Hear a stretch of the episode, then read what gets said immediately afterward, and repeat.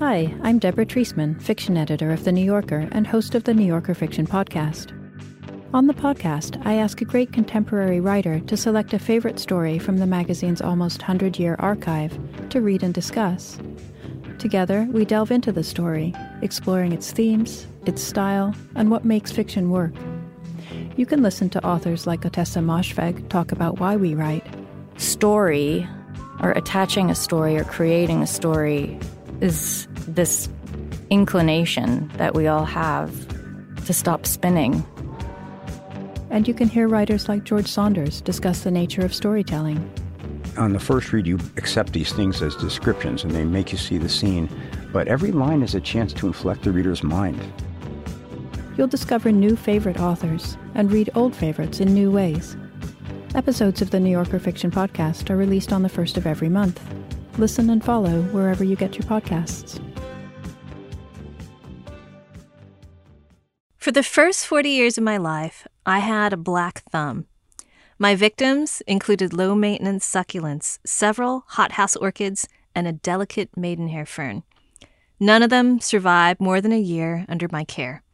And this frustrated me because my parents were incredible gardeners. In our backyard, they grew Chinese vegetables and fruit trees alongside rose bushes.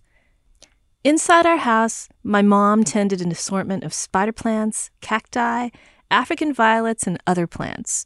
Her ability to cultivate life eluded me. Then, a few years ago, something shifted. My friend Meredith left Seattle by way of a very long road trip which would last for months. On her way out of town, she asked me to care for two of her plants, a pothos and a monstera. Within a month, the pothos vine died from fungus gnats that infested the soil, but the monstera thrived and doubled in size and height. Last December, my friend returned to the Northwest to collect her belongings from a storage unit and to reclaim her plant. I tended it for nearly a year, and though I was sad to let it go, I wanted her to have it back. Meredith surprised me. She broke up the bulb and roots of the mother plant and gave me a section of the plant that I had cared for. We called it our friendship plant. It feels like everyone has developed a relationship with plants lately. Jessica Rubenacker is one of them. The prices, especially for Hoya, they were like really hot during the pandemic. You know, people charging like a hundred dollars for like a two leaf cutting.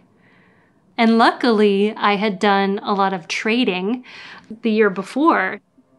Jessica is the exhibitions director for the Wing Luke Museum in Seattle. She's also a collector of art, of antique globes acquired from around the world, and of vintage Pyrex dishware from the era when she was born. But today, we're talking about only one of her collections that really blossomed during the pandemic. I have a, a, shirt that says introverted but willing to discuss plants, and I should have worn it today because it would have been perfect. Uh, but yeah, I I've definitely learned a lot, and I'm happy to, to share that knowledge. this is the Blue Suit, a podcast about the commonplace things that touch our lives and the uncommon people that transform them into something remarkable. I'm Shin Yu Pai. Today, Epiphyllum oxypetalum, or night blooming cereus.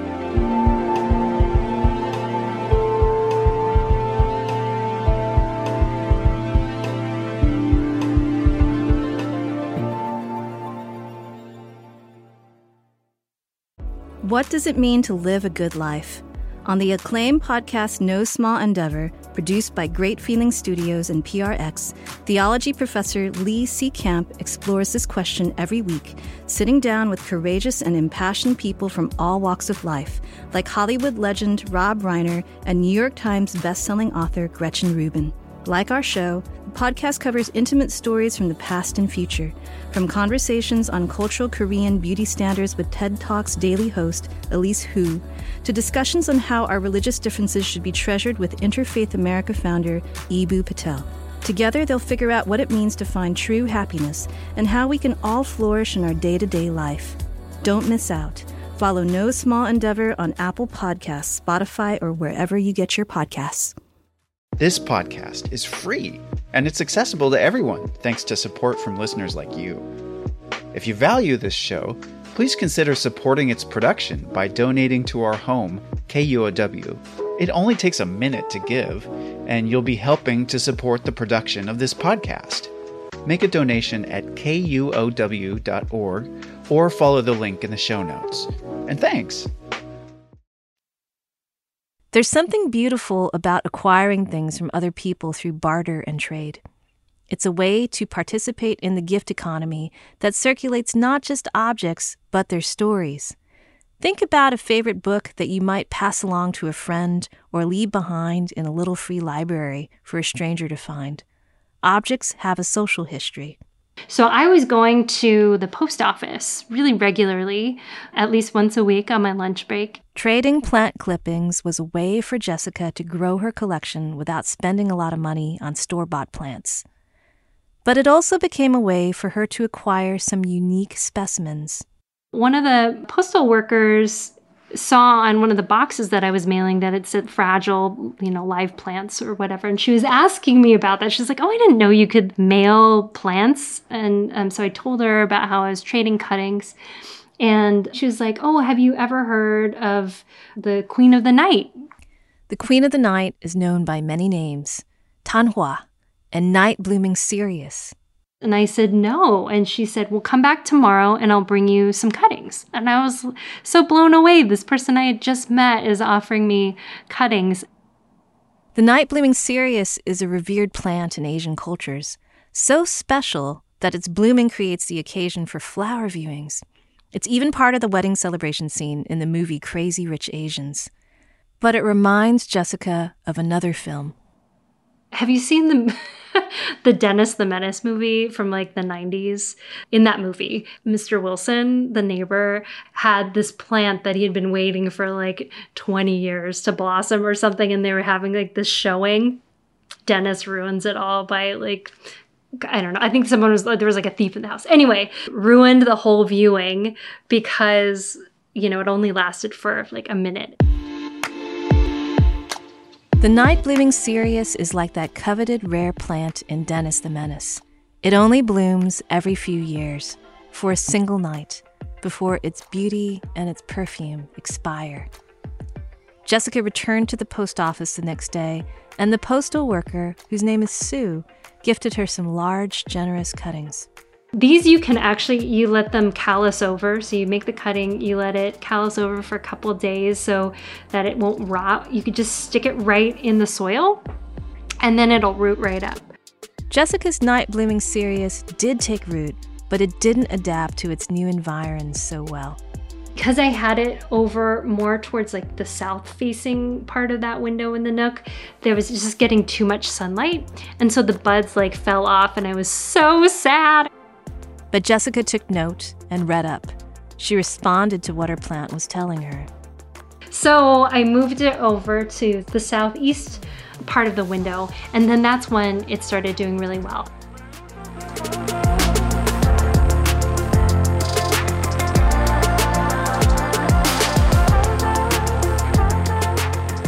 Jessica's plant collection had modest beginnings. So I've always been interested in plants, like always had a plant here or there that I'd pick up at like Trader Joe's or at a plant shop. We probably had like maybe 10 or 15 plants. There was a moment when she was contemplating a new hobby, and that moment coincided with a time when many of Jessica's friends were leaving Seattle for other cities. She was hanging out with her friend Orlando when their conversation turned to plants. We had just repotted our huge aloe, which I think it's like 15 or 20 years old, had a bunch of like pups that needed to be pulled out. And I was like, hey, do you want some aloe? He was like, no, I don't need any aloe, but I just stumbled upon this really cool looking aloe online and it was like this spiral shaped aloe. And I was like, spiral aloe. And then it just got me thinking like, there's so many plants out there that I just don't even know about and I was like, I want to get into plants. so I got into so I got into oh, plants. yeah, come on, come on over. So, well, let me show you the office first. This is like my um, happy place. So. This is the as Jessica gave me a tour of her house, I was greeted with plants at nearly every turn. A lot of the these are aroids, so the Araceae family, but yeah, they need a potted philodendron stretches as tall as dining room ceiling. Yeah, and, and you can see it still. It's like starting to hit the ceiling, so I need to rethink that whole situation. Staghorn ferns emerge from out of a kitchen wall. Actually, I don't think any of these would be native. Um, And a yeah, collection the- of the bulbous tropics, and irregularly shaped cacti crowd the window in the dining nook, which has been colonized by a small army of plants in terracotta pots. Yeah, so that's part of why I became really interested in Hoyas is because um, a lot of them are endemic to the Philippines. In her husband's home office, a wall of Hoya plants um, with waxy dark green leaves thrives beneath grow lights. is on uh, a Zoom call and gets gets lots of questions about this Here and there, the spray of blossoms Um, emits a scent that can only be get a lot of likened to fancy sunscreen. Jessica's hobby is not for the faint of heart. There are a lot of things to keep alive, including a giant rubber tree that resembles the plant that her grandmother grew in her home in Chicago. It's a little dusty. I need to dust it, but uh, this is a rubber plant, uh, ficus. Plants have to be periodically repotted and transplanted. Their grow lights are set on timers, while humidifiers monitor their needs. In the kitchen window, clippings being grown for propagation get checked regularly. Plants need tending to in the way that relationships require attention. I have to set reminders. So I like keep lists of like different projects like repotting, leaf cleaning, or propagating, things like that. So I'll set it like I'll, I'll set aside um, time. Usually it's Saturday mornings where I'll I'll tend to the plants. So I'll go around. If if something's looking a little wild, I'll just get get my scissors and then snip snip. From clippings, Jessica breeds specimens from the parent stock. That means she often has infant offshoots to share. Jessica has found an organic network of people who share plants with one another. In fact, the plants that mean the most to her are the ones that have some connection to people she cares about. Plants also make Jessica think of her grandmother, someone she arguably might have inherited her plant passion from. She passed away when I was only nine, but I just have such fond memories of her. She loved to garden and had this amazing green thumb. She would grow vegetables that she couldn't find in the grocery store. My family immigrated from the Philippines in the 50s. And so at that time, like you really couldn't find vegetables, Filipino vegetables. And I remember hearing stories about her smuggling in like vegetable seeds when she would come back, like whenever she would make trips to the Philippines and then she would grow them in her garden. One of Jessica's prized specimens is a small rubber tree similar to the massive indoor plant that her grandmother would decorate during the holidays, like an evergreen. It wasn't grown from a clipping from that original plant, but is so much like her grandmother's tree that it brings back memories for her mother and aunt whenever they see it. Jessica naturally draws connections between place and time. A few years before she started collecting plants, she traveled for the first time with her mother to her grandmother's ancestral home in the Philippines.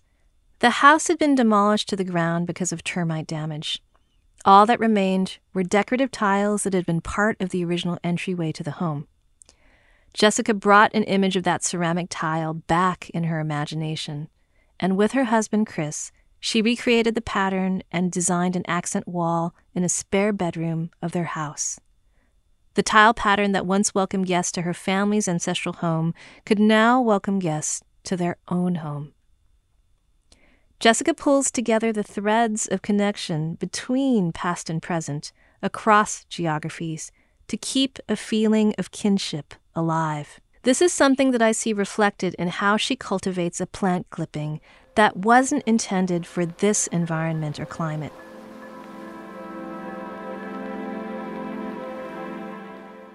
Diasporic people aren't native to a place, yet, like plants, we adapt and even thrive, particularly when we are in community with one another.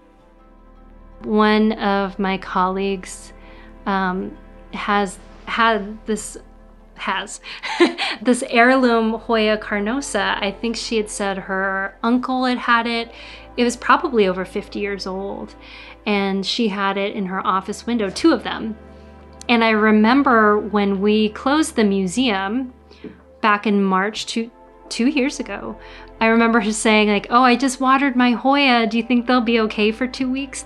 And so she um, ended up in the hospital for a couple months. And um, yeah, we weren't we weren't sure she was going to make it. But um, anyway, my my supervisor had remembered that her plants were still at the museum, and so they hadn't been watered in almost like three months.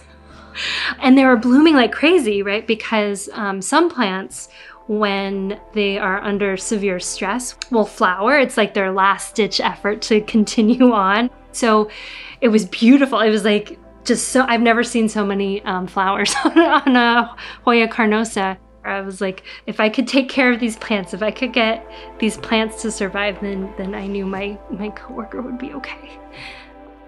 That same coworker later gifted Jessica with a clipping from the Hoya that she had fought to keep alive. It's these histories of connection that make a plant meaningful.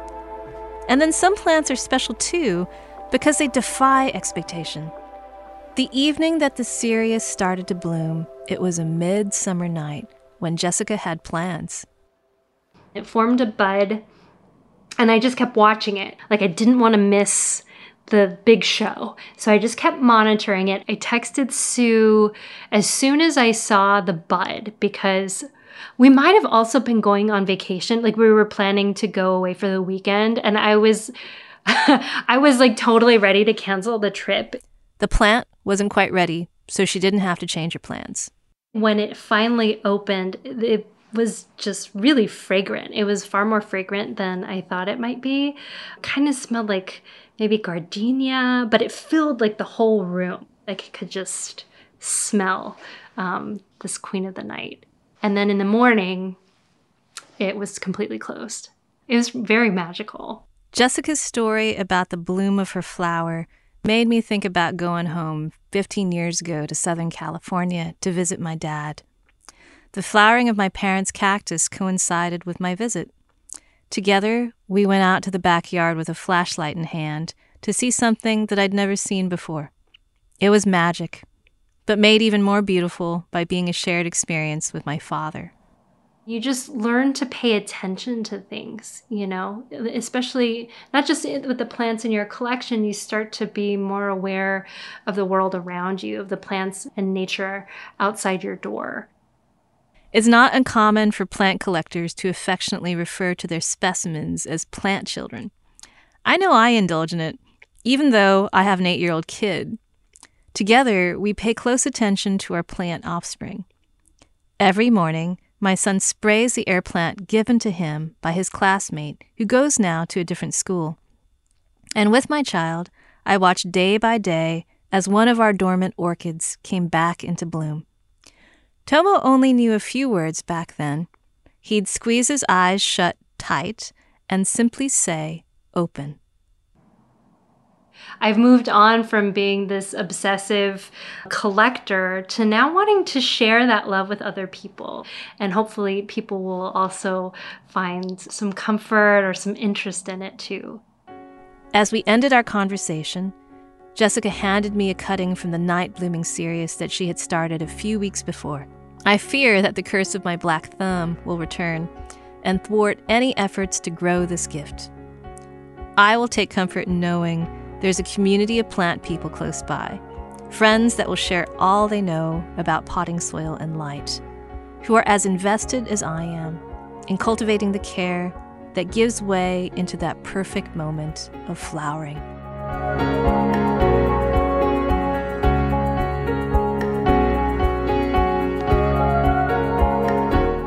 Check out our show notes to find out more about Jessica and see an incredible video of the cereus's one night bloom. Next week's object is miso. Do you have a special object that you hold close? Share it with us on Instagram, tag at KUOW, and use the hashtag BlueSuitPod.